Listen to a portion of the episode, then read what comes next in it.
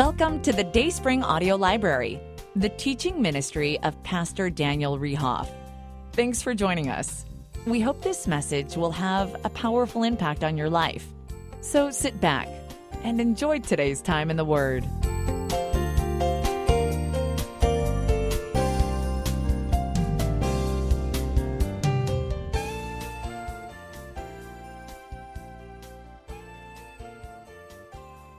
Okay, uh, we're going to continue on our series, uh, part four in our series, Better Decisions, Fewer Regrets, and encourage you to go online to our website and you can listen to those messages uh, or to our, our podcast and uh, check it out. But um, it's, it's been a good series. I felt like uh, I've learned a lot and I feel like I've been challenged a lot. I hope you have too. Uh, I have a lot of people that text or email me throughout the week and say, Pastor, uh, what you talked about is exactly what we needed for the moment. And uh, it was very helpful. So uh, let's do a real quick review, and uh, we'll kind of get going here today and, and uh, see what some of the things we talked about. So um, let's see. Well, we started talking about the fact that this is a very important thing to discuss because we all want to have less regrets in our life. If, and remember we started our series four weeks ago, I had you raise your hand if you have some regrets that you wish you would have made better decisions. And we're all honest, and we all raised our hand. We all have the woulda, coulda, shoulda, right? And so I just think this is such an important thing to discuss. We talk about decision making a lot, and as the pastor of the church, listen, church, I want, I want all of us, and myself included, to make good decisions. I don't, I don't want us to be a church full of people that are just bad decision makers. I just want us to make good decisions. Financially, how we raise our kids, uh, what we do with our time, uh, how we're involved in our local church. Uh, just, it, it's so important that we, we just live this time out and we just live the life to the fullest with as minimal regrets as we can. And, and we talked about the fact that the decisions that we make do affect people around us. Uh, it may take a lifetime for those effects to be seen. Not just the decisions, but our, our regrets affect those people around us. Uh, and, and remember, we talked about that. Imagine George Washington, 200 something years ago, when they asked him to be king of the United States of America. What if George Washington had said yes? Well, then we'd be a monarchy right now, right? We'd have a king. And um, uh, so his one little decision saying no has affected the entire world literally for the last 200 some odd years. So it's a pretty big deal. And, and we looked at the fact that every decision that we make really is a steering wheel for our life. Our, our life experiences, they follow the decisions that we make. We talked about this verse, Proverbs chapter 22, verse 3. A prudent man foresees the evil and hides himself, but the simple pass on and are punished. And this is a really important verse. If we were to kind of rewrite it and look at it again, we'd say the prudent sees danger and they take refuge, but simple people or people that are, are not prudent, not wise, they keep going they pay the penalty, they suffer for it. So a wise person sees the problem ahead and says, you know what, this isn't going to end well, and they make a change in direction, right? I don't like the way this is going, this is not going to be good. A simple person, a foolish person, a naive person, really is a way to say it, says, oh, I see a problem. Huh, that's going to hit weird, you know? And they just keep going and they pay the penalty for it. And, and sometimes those regrets take a lifetime to pay.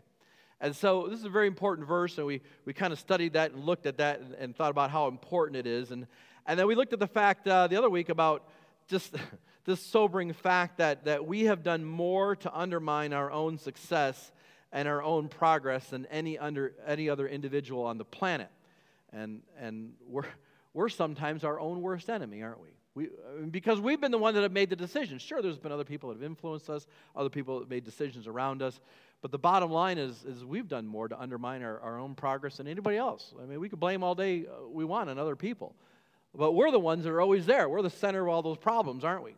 And, uh, and so we asked ourselves a couple questions that we need to learn to ask ourselves honestly, a couple questions. And if we could learn to ask some of these questions, then we can hopefully make better decisions. So, the first question that we talked about was this Am I being honest with myself? So, when you're faced with a decision that you have to make, the first question you need to ask yourself about why you're making that decision is Am I being honest with myself really? And, and being serious about that. and then we talked about the fact of, uh, of not just um, asking yourself if I'm being honest with the question, but, but making decisions that um, uh, maybe they're not wrong, maybe they're all right, maybe they're illegal, maybe it's permissible, maybe it's immoral, maybe it's acceptable. But the bottom line is to ask yourself instead of like, how low can I go? What's legal? What's okay? Uh, we need to ask ourselves the question, what is the wise thing to do? So, not always what is the legal thing to do, what's the permissible thing to do, what's the acceptable thing to do, what is the wise thing to do? Okay? So, question number one was Am I being honest with myself? And then question number two is what is the wise thing to do? And that's the maturity question. So we're going to get started today. And today's question is going to be the relationship question. And um, th- this one's, this one's going to take a little bit to, to explain and a little bit to kind of get into. But the, the benefit really of asking the relationship question, and I'm going to tell you what the question is in a few minutes, um, is, is this. Here's the benefit the benefit is the relationship question if we can learn to ask this question, it will positively, I believe, impact every single relationship that you're in. So, whether it's a spouse or a, a, dating relationship, or uh, a relationship with your children, or a relationship with your parents, or your coworkers, it has the power to restore broken relationships, to heal relationships. It has the power to, to even rekindle romance. It has the power to just change things for the long time. But the interesting thing about this question that we're going to learn today, the relationship question, is that this question has no guaranteed ROI. You know what that is? Those of you in the business world, what's ROI? Return on investment. If we ask ourselves the other questions, there's pretty much an immediate return on investment. But eh, when you ask yourself the relationship question, there really is no guaranteed return on investment because the, the reality is, is you're going to deal with other people and relationships and, and just because you're doing the right thing doesn't always mean the people that you're with or the people in your relationship doesn't always mean that they're going to do the right thing. Or just because you're trying to make a better decision and make your life better doesn't actually honestly mean that they're going to try to make their life better as well. So, with that in mind, take your Bible. Let's get going. We got to get cracking here tonight. I heard there's no Sunday night service, so I can't finish this tonight. We got to get this done today. If you got your Bible, uh, uh, uh, you're going to need that here in just a minute. Um, let's talk about let's talk about Easter. Let's talk about um, Passover Sunday, Palm Sunday, 2,000 years ago. Do you remember what one of the last things that Jesus did with his disciples is what? Is he got together with them and he had a dinner. Do you remember the story? He had what we call the Last Supper. Now, kind of interesting, we have to think about that just for a minute. Everything that Jesus talked about up until this moment Everything that Jesus talked about in this moment was always an anticipation of something coming. Did you kind of ever notice that when you study the New Testament out? He's like, something big's happening, something great's going to happen, something dramatic's going to happen, something new is coming. Uh, is coming. There's something on the horizon that's going to that's going to change everything. And every time that Jesus gave a parable, every time he talked about the future, every time he kind of gave a hint, there was always some kind of an expectation that something better was coming. We get down to what is the Last Supper, Jesus with his disciples. Now we have to remember a couple things about that night. Remember this the disciples didn't know that that was the Last Supper, right? Now, the Last Supper, when Jesus had that dinner, the Passover dinner with the disciples, remember this too. The disciples didn't know what was going to take place in the next 24 hours. We do, right? We know that that next afternoon Jesus was going to hang on a cross and die to pay man's sin. But remember this, church the disciples didn't know that. So when Jesus talks to them and what he says that night, what's going through their mind at that moment was probably not the same thing that when we hear the story is going through our mind because we look over our shoulder and we say, oh, yeah, oh, yeah, I know. I know what Jesus did, right? I know what took place at the cross. I know that. But at that moment, when the disciples were having the Last Supper, they didn't know what was happening in the future. Remember, what did the disciples think? The disciples thought that Jesus was going to do some political type of maneuver. They were thinking, remember, that the, the kingdom was at hand. Think about that. Palm Sunday, we talked about this just, just a couple months ago. Jesus comes into Jerusalem. Remember that? The, the, the, the grand entrance, right? This triumphal entrance. And what did everyone think? They weren't thinking, oh, he's going to die on a cross. What were they thinking? They were thinking, this guy's going to change the world. This is a political revolution. We're going to get rid of Rome. We're going to have Jerusalem back the way it's supposed to be. And this is going to be such an exciting thing. And, and, and, and the disciples, the night of the night of the Last Supper, the, the disciples really, and you see it kind of even those last few weeks and few months, are really kind of jockeying for a position, aren't they? They're like, well, who's going to be the best? Like, you know, who's going to sit? Who's going to be like the vice president? Like, you're the president. Who's going to be the vice? You know, you're the king. Who's going to be the assistant king? You know, and that's kind of what they what they have in their mind. That's kind of what they think is coming up, and and they don't they don't really get this. And and Jesus starts to tell them that he's going to leave.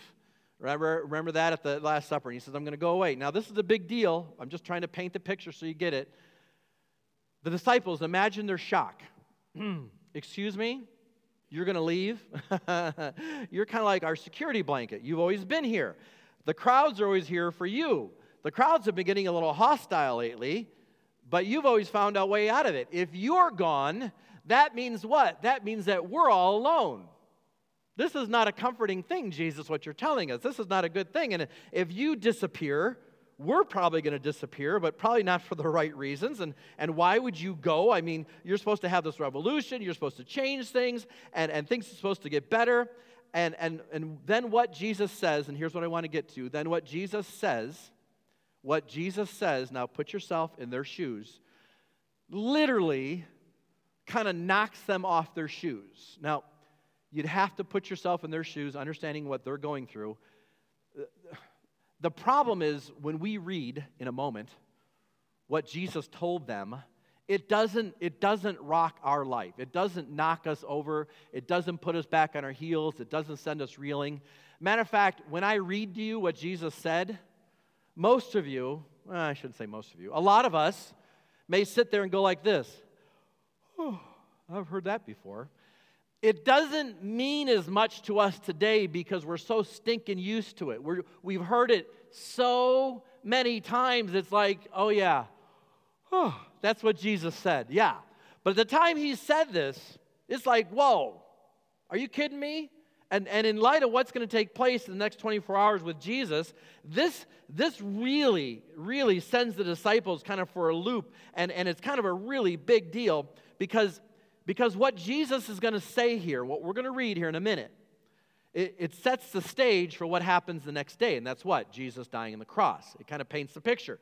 And, and, but they don't get this. They don't understand this. And, and they don't really, really see what, what he's talking about. So this is the big thing. So, so here's what he says. And, and, and when I read this, my hope, my hope for you and for me, literally, is that we hear them as if, as literally as if it's the first time we've ever heard it, okay? So put yourself in those shoes 2,000 years ago. You're one of the disciples, you're sitting at the table, you're ready for a political revolution, it's a Passover week, and Jesus says this, okay? So don't yawn, don't be bored with what he says. I want you to think of this as if this is the first time you've ever heard it. If you got your Bible, look over in the book of John Matthew, Mark, Luke, John. Matthew, Mark, Luke, John, right from the New Testament, third book over, Matthew, Mark, Luke, John, fourth book over. John chapter 13, verse 34. John chapter 13, verse 34. Let's take a look at the beginning of what he says. Jesus says this to the disciples. Ready? This is what he says A new commandment I give unto you. Time out, pause, church, go with me on this for a little bit. Jesus says, A new commandment. Just side note. Who are you to give us a commandment? Well, the only person that give us a new commandment is who? Is God Himself, right? There's, there's, this, there's this deity that you're not just another guy. He's kind of reminding them, listen, I'm the one that can give commandments here, and I'm going to give you a new commandment. It's kind of interesting if, you, if we th- sit on that for a minute. Jesus had already given them a lot of commandments, right? Well, we have the Ten Commandments in the Bible. If you read the book of like Leviticus and Deuteronomy, you see there's 600 plus instructions and commandments. So now there's another commandment. But, but Jesus already gave them a new commandment. Do you remember what Jesus said earlier? Take your Bible, go back to the book of Matthew. Again, I just want this to be in context. Matthew chapter 22, Matthew chapter 22, verse 37. Here's the commandment that Jesus gave to them. Jesus said unto them, this is, this is earlier in the ministry, Thou shalt love the Lord thy God with all thy heart, with all thy soul, with all thy mind. This is the first and great commandment. Verse 39. And the second is like unto it, Thou shalt love thy neighbor as thyself. So Jesus had already told these disciples listen, I know you've got 10 commandments. I know you've got 600 plus commandments in the Old Testament. Jesus says, Listen, I want you to love God and I want you to love others. So that's like the commandment that he gives earlier in the ministry, and that's a big thing. But, but these are the ones that we know. And now the disciples are sitting there, and now he says, I'm going to give them a new commandment. Now think for a moment, church. Think. I'm going to give you a new commandment. Does that mean that this is commandment number three? I don't think this is number three, guys. I think this is commandment to replace all the other commandments. I think he says, I'm giving you a new one. Everything else I've said, everything else has happened. Okay, this is the one commandment. This is the new one. This one supersedes, this one plays out better than all the other commandments. This one replaces all the other commandments. This new commandment that I'm going to give to you, this one not only supersedes everything else, but, but this one explains everything else, okay? You're not going to understand what's going to happen in the next 24 hours, but this one, this one's going to explain everything. This one is going to start to, to paint the picture a little bit better. And so here's what it gets. Go back to John chapter 13. John chapter 13, verse 34. Here's the new command A new commandment I give unto you, that you love one another. Now, just think, kind of already said that before, right? But, but he says it again here. I want you to love one another. Now, it's interesting because he says, I'm not asking you to feel something, I'm not asking you to understand something, I'm asking you to do something. And, and, and, and then what he says next, let's keep going, go down and look at the rest of the verse. Th- this one, this is unthinkable. A new commandment I give unto you that you love one another as I have loved you. Wow. Church, who's he talking to? He's talking to the disciples. This is the, this is the Last Supper. They don't know what's going to take place tomorrow. I'm telling you, this commandment supersedes all other commandments. I'm telling you this.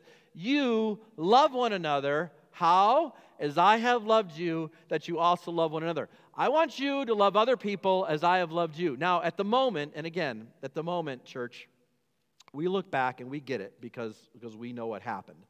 But imagine what those people were thinking, those disciples were thinking at that night. I mean, imagine, imagine you're sitting there at the table and he says, I want you to love other people as I have loved you. When I read that, I think of the cross, right? Everyone's thinking of the cross, but they, they didn't think of the cross because they didn't know about the cross, right? This is before the cross. So what are they thinking? Well, let's, let's think who's sitting at the table? Well, Matthew's sitting at the table. We could talk about Matthew for a moment. Uh, what was Matthew? Who knows what Matthew's job was? He was a what? He was a tax collector, which means what? Basically, he worked for Rome. uh, he collected their money. He funded. He funded Rome's Rome's dirty work. Uh, he probably wasn't liked by the Jews, right? Because tax collectors were known to be dishonest. They, you know, your taxes are, you know, you, whatever you owe five percent. Well, you really owe twenty five percent. Kind of like what we have in our nation right now. Same idea that tax collectors aren't necessarily honest. And so Matthew's life as a tax collector, he was probably despised by the Jews. He's probably hated by people. Uh, he, he, he, no one wanted to be his friend. I mean, he's the guy that took their money legally, and I'm going to give it to the people that are occupying our nation, and I'm going to fund the war machine that has you in bondage. See how this is just not a good thing? It's like th- this is not a popular job. And Matthew was probably a very rich person because of it. And Matthew probably had bodyguards, and Matthew probably had Rome watching over his shoulder. But think about Jesus saying this I want you to love other people as I have loved you. Imagine Matthew and Jesus kind of looking at each other for that, for that moment. And just think about that. Matthew and Jesus kind of looking at each other, and Jesus reminding Matthew, and I don't know if this really took place or not, but Matthew, yeah, I have loved you. I, I called you to follow me. And Matthew, I showed you grace. When no one else would show you grace, I showed you love. I showed you mercy. I didn't remember your past. I didn't hold that against you. I didn't, I didn't dangle it over you. I didn't, I didn't drag you through the mud. I asked you to come follow me, and I showed grace. I showed mercy to you. I showed compassion to you. That's probably what was going through, let's say, Matthew's mind at the time. I want you to love other people as I have loved you. And Matthew probably thought, well, Jesus was merciful and gracious to me. He didn't, he didn't drag me through the mud. He, he treated me differently than other people have treated me, and, and he cares for me, and he's, he's, he's watched out for me, and he's been merciful to me these last few years together. All right, that must be what he's talking about. That, that, that is how he's treated me. And, and well, we could all stop right there without going through the room. Imagine if you were go- in the room, okay? Just think for a moment. Think for a moment. I mean, just be honest. Where were you when you first trusted Christ as your Savior? Where were you? What were you doing when you first understood that Jesus Christ had died on the cross and paid your sin debt? What were you doing? Hmm? Right? What was your background? We could go around the room and talk about our testimonies and talk about our history.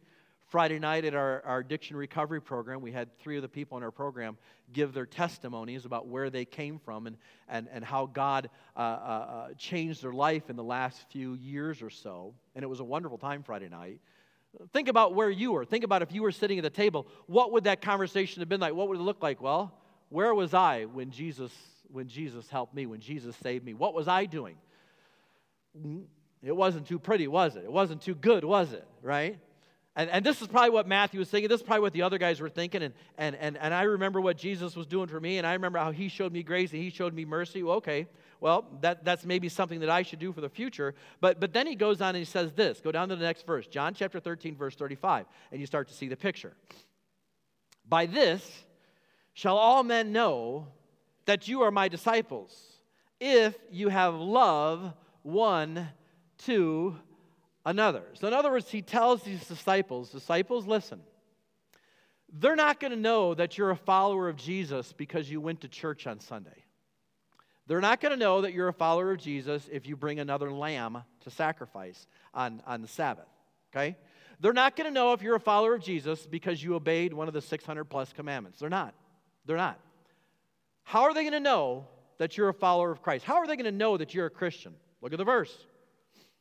By this shall all men know that you are my disciples if you have love one to another. What do you say in the verse before it?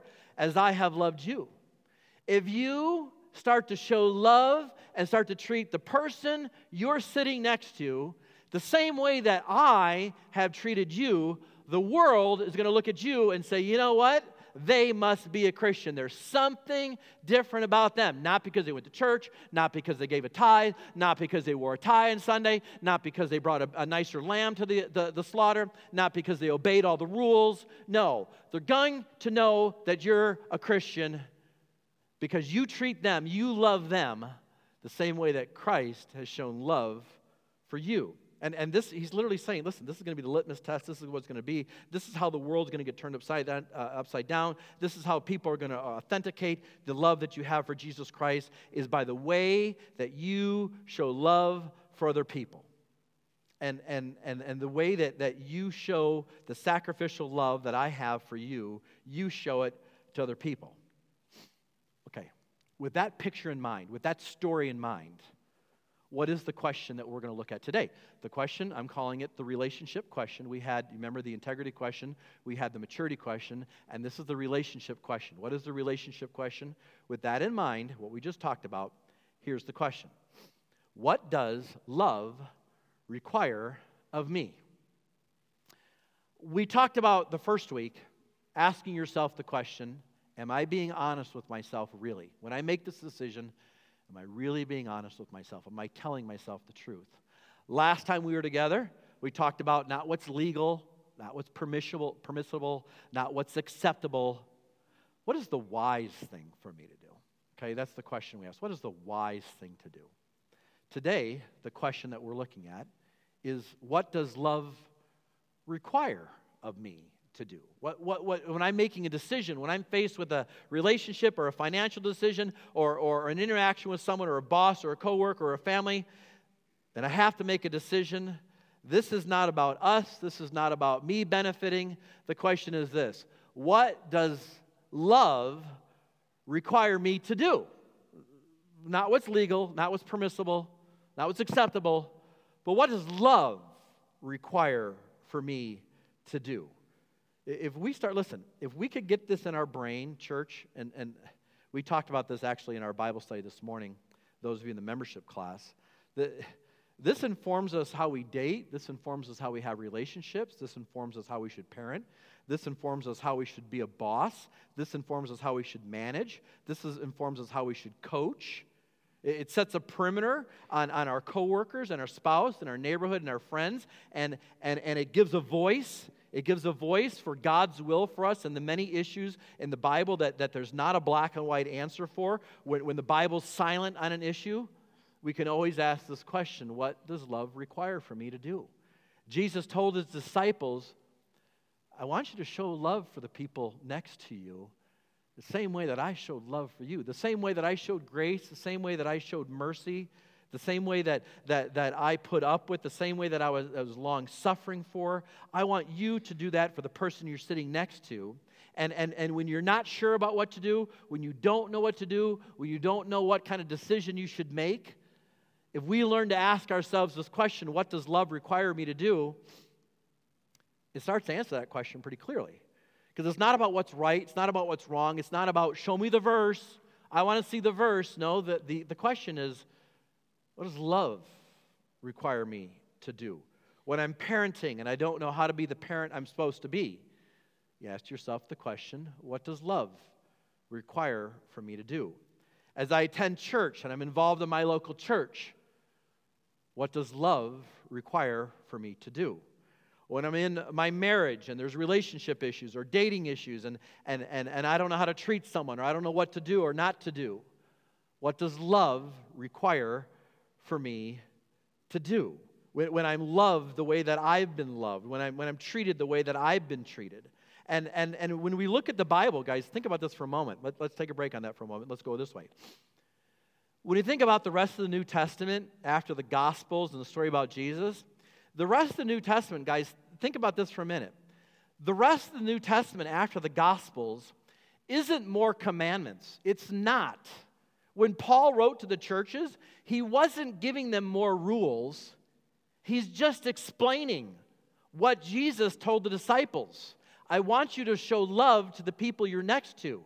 The whole rest of the New Testament isn't about new rules and new regulations.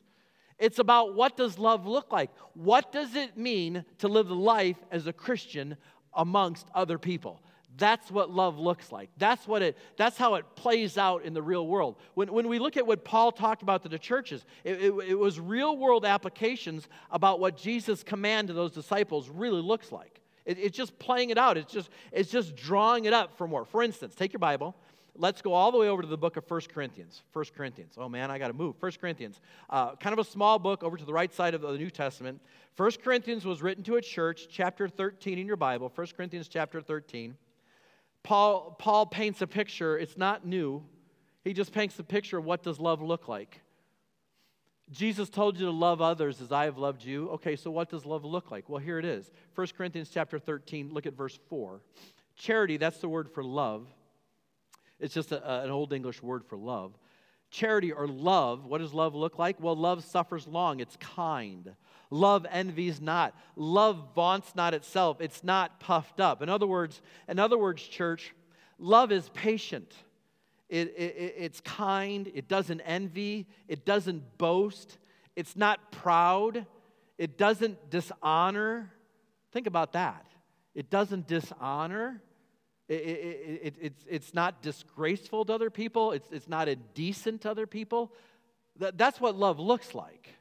It's not prideful, it's, it's not proudful, it doesn't dishonor the church. Pause right there in that first verse. That's a definition of love right there. When Jesus said, I want you to show love to the person you're sitting next to, just like I showed love to you. And again, church, we look back at that night 2,000 years ago, and we know what's going to take place. What took place the next day?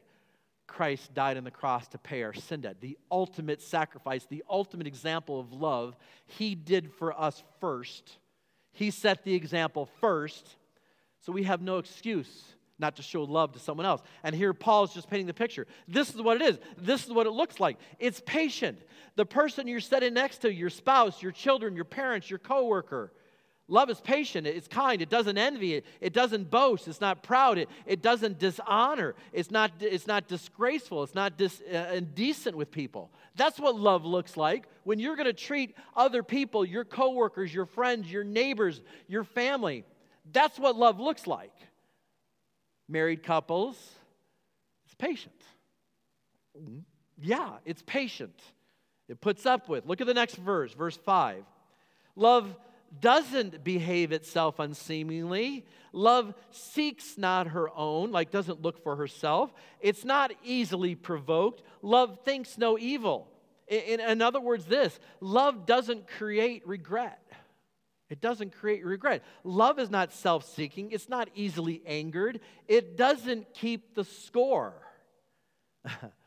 this can turn into a marriage seminar real fast. Love, it doesn't keep the score. The best way that I've seen to illustrate that, what I mean by not keeping the score, it's simply like this it doesn't have a file cabinet.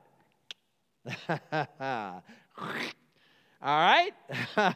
Wife, let's take a look at five years ago. Right here, I got the file. Let's pull it out, wifey.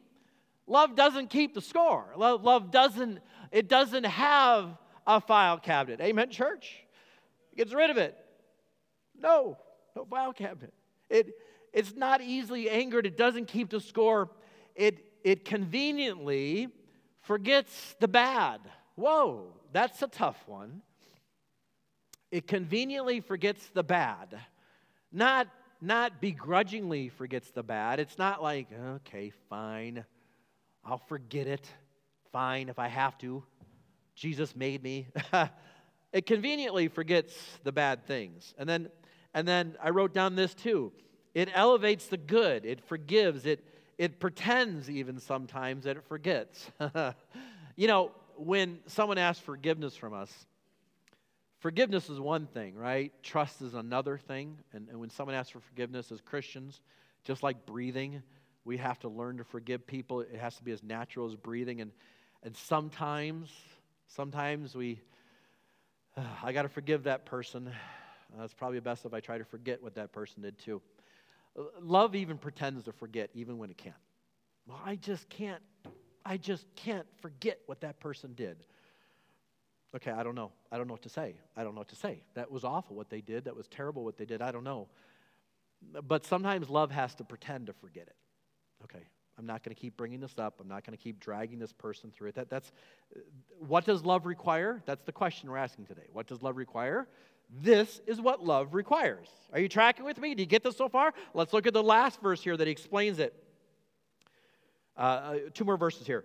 Number, verse number six it rejoices not in iniquity but rejoices in the truth. So love doesn't delight in evil, love rejoices in what's true.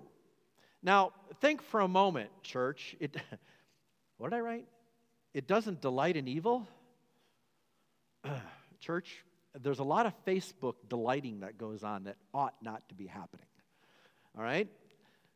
Some of us need to get off Facebook and social media. Facebook is drawing us, and I'm picking on Facebook, I'll just say social media, is drawing us into a society that we delight. We delight in what's evil. It, it, we, we, we thrive on what's evil. We, we, we get a high on, we're excited about, we're challenged on what's evil. Church, if your Facebook interactions are, are, are to the point to where it's almost kind of delighting in evil, or you're laughing at, or you're watching at, or you're participating at, or you're giving a like, or you're hanging out there, that's not what love is. That's not Jesus' description of love, okay? Because, because love doesn't delight in evil. Love rejoices with what's true. Sometimes it's hard to rejoice in what's true because it's not fun, it's, it's, but it's true. And love rejoices in what's true. How about this? I, I wrote this down too. Love always protects. Love keeps harmful things out of a relationship. Think about that. Something that's harmful, instead of rejoicing and bringing the evil into a relationship, love do, does whatever it can to keep the evil out of a relationship. It protects that relationship. It makes sure that the evil stays out, harmful things stay out. Love doesn't seek to win an argument, love works to protect the relationship. Love chooses to trust. That's what love does. It makes a conscious decision I'm going to trust that person. That's tough. That's really hard. Verse 7 love bears all things, love believes all things, love hopes for all things, love endures all things. And, and this is this last little part this little piece of this little phrasing here that he has. It always hopes, it always uh, preserves, it always protects. Church, what does love require of us? That's what love requires of us. That's, that's the relationship question right there. That's what love requires of us. That's what, that's what love demands from us. That's what love wants for us. If these are the behaviors or responses we consciously or subconsciously expect from other people, shouldn't they be required from us as well? When we read that definition of love, don't we read those? Now, think, church. Boy, I sure wish my husband treated me like those verses about love. I wish he did those for me. I wish my boss treated me that way. I wish my kids treated me that way. We all want other people to show love to us. Amen? We all want other people to treat us that way. Amen? Well, Jesus said, okay, they may not treat you that way, that's not what I'm talking about. I'm talking about you treating other people that way, even if they don't respond. Remember, guys, this just because God called us to love others as He has loved us, listen, that's what I was talking about when I said sometimes there's not a return on the investment. Just because God's called you to do it as a Christian, doesn't mean that your boss or your coworker or your spouse or your parents or your in-laws or whoever else doesn't mean that they will treat you the way that God's called for us to treat. They, they may not even be Christian. They don't even know what you're talking about. But God didn't say, wait for them to treat you that way and then treat them that way. It says, I want you to show love to other people regardless of how they treat you. And Jesus was the one that set the example. He's the one that did it first, right? We could talk all day about him dying on the cross and the beatings and, and, and how terrible it was. Jesus didn't wait for it. Well, when the Jews get it right, then I'll die on the cross. When they finally accept me as king and savior, then I'll die on the cross. He didn't wait for that. Jesus didn't wait for, for you to, to know how good he was to die on the cross. No, Jesus died on the cross regardless of how sinful and how dark we were. He said, You know what? I'm, I'm going to do it. I'm not going to wait for, for them to get straightened out in order for me to do the right thing. And, and, and this really what it kind of comes down to, church, when we're making decisions to have better decisions, to have fewer regrets. It's really what does love require of me? What does the Lord even require of me? And, and guys, listen, there's a lot of things in the Bible that I don't understand. And, and when it comes down, to, I always have people asking me questions. Well, well, Pastor, what does the Bible say about this? Or what does the Bible say about that? Or how come the Bible's silent on this? Or listen, in today's society, guys, I'm just being honest. There's a lot of things in today's society I don't have an answer for. I just don't have an answer for. I don't, I don't have an answer for it. The Bible's silent on an awful lot of issues but I do know this the Bible's not silent on what love requires. Okay? Jesus was pretty clear what he wanted us to do. Regardless if I gave you in black and white, you know, I'll have people do that. They'll come and they'll come and, and seek counseling from me, and we'll be talking about relationship or family issues, and I'll give them some advice. Well, I think this would be the wise thing to do. I think this is what a loving person should do. Well, where's that in the Bible? You're a legalist. How come I don't see a chapter and verse on it? Time out, time out. There's probably not a chapter and verse on it. I, I just don't know. It, the Bible's probably not as silent on this issue and how to respond. I don't know. But what does love require for us to do? What does what is the wise thing for us to do? As a Christian, how should a Christian respond in this situation? That's what love requires of us is to respond in that loving way. So, let's wrap up our whole series real quick. Good decisions, I'm sorry, good questions lead to better decisions. Your decisions determine the direct, uh, direction of the quality of your entire life. Your decisions are going to create a story of your life. Remember to write a good story. So, number one, tell yourself the truth, even if the truth makes you feel bad about yourself. The second question was raise your standard of living from what's legal and acceptable and permissible to what's the wise thing to do. And then, what does love require of me to do? Okay? Guys, if all of us, and I'm speaking to myself too, can get this in our small little brains and understand this, if we can start to just add, and there's more questions, I'm sure there's more, but if we could just get those three questions nailed in our brain and, and make decisions based on those three questions, I guarantee you all of us will live a life with better decisions and having less regrets, and the world will look at us and say, you know what, there's something different about those people. They'll know that we're a Christian. Why? Because of our love. That's what Jesus said. That's what's going to be the defining factor. That's what's going to be the litmus test for the world to see it. Is they're going to want to see us treating the world like Jesus treated us. All right? How did Jesus treat us? What was the main thing? What do we talk about? Well, the crucifixion 2,000 years ago is what? Christ died on the cross to pay for our sin debt. John chapter 3, verse 16. God so loved the world that gave his only begotten Son, that whosoever believes in him, believes in who? Believes in the fact that Jesus, what? Died on the cross to pay our debt, to pay the mortgage that person who believes that fact should not perish, but has everlasting life. For by grace are you saved, the Bible says, through faith. It's not of yourselves, it's not being good, it's a gift of God. What's the gift of God? Again, when Jesus Christ paid your debt for you, it's not a work lest any man should boast. Jesus set the example, the ultimate example of what does love require of us. Love required that he die on the cross to pay our mortgage because we can't pay it. Th- that's what love required, and that's what Jesus did. And the disciples didn't get it, did they? They couldn't have got it. We barely start to grasp it 2,000 years later. Church, what does love require of us to do? Okay? Let's have a word of prayer and let's be done today. Father, we're thankful for our Bible study today. Lord, some sobering words that don't seem to benefit us, but they're important. They ultimately they benefit a relationship, but sometimes we don't see it in this lifetime. Lord, maybe someone today is trusting you as Savior. Maybe someone today came in thinking they had to be good. Someone came in today thinking they had to go to church or give money to go to heaven. Someone came in today thinking they had to be baptized. Lord, I pray that they would understand that salvation is a free gift. It's not a work, it's not something they, they strive for, it's not, it's not anything they do on their part that gets them to heaven. It's simply believing that Jesus Christ, He did the work, He did the heavy lifting, He paid the sin debt so we wouldn't have to. It's understanding, it's accepting that fact Jesus died in my place. I accept that today. Lord, maybe someone's done that today. Would you give them a special blessing and bring them back to our Bible studies again on Sunday so that they can grow and learn more about the God who loves us so much that he sent his son to die for us?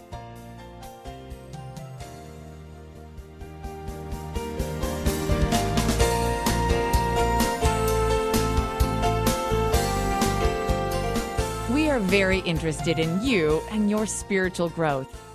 If you want to contact Dayspring for prayer or more information, you can reach us at 262 404 5092 or on the web at dayspringbaptist.com.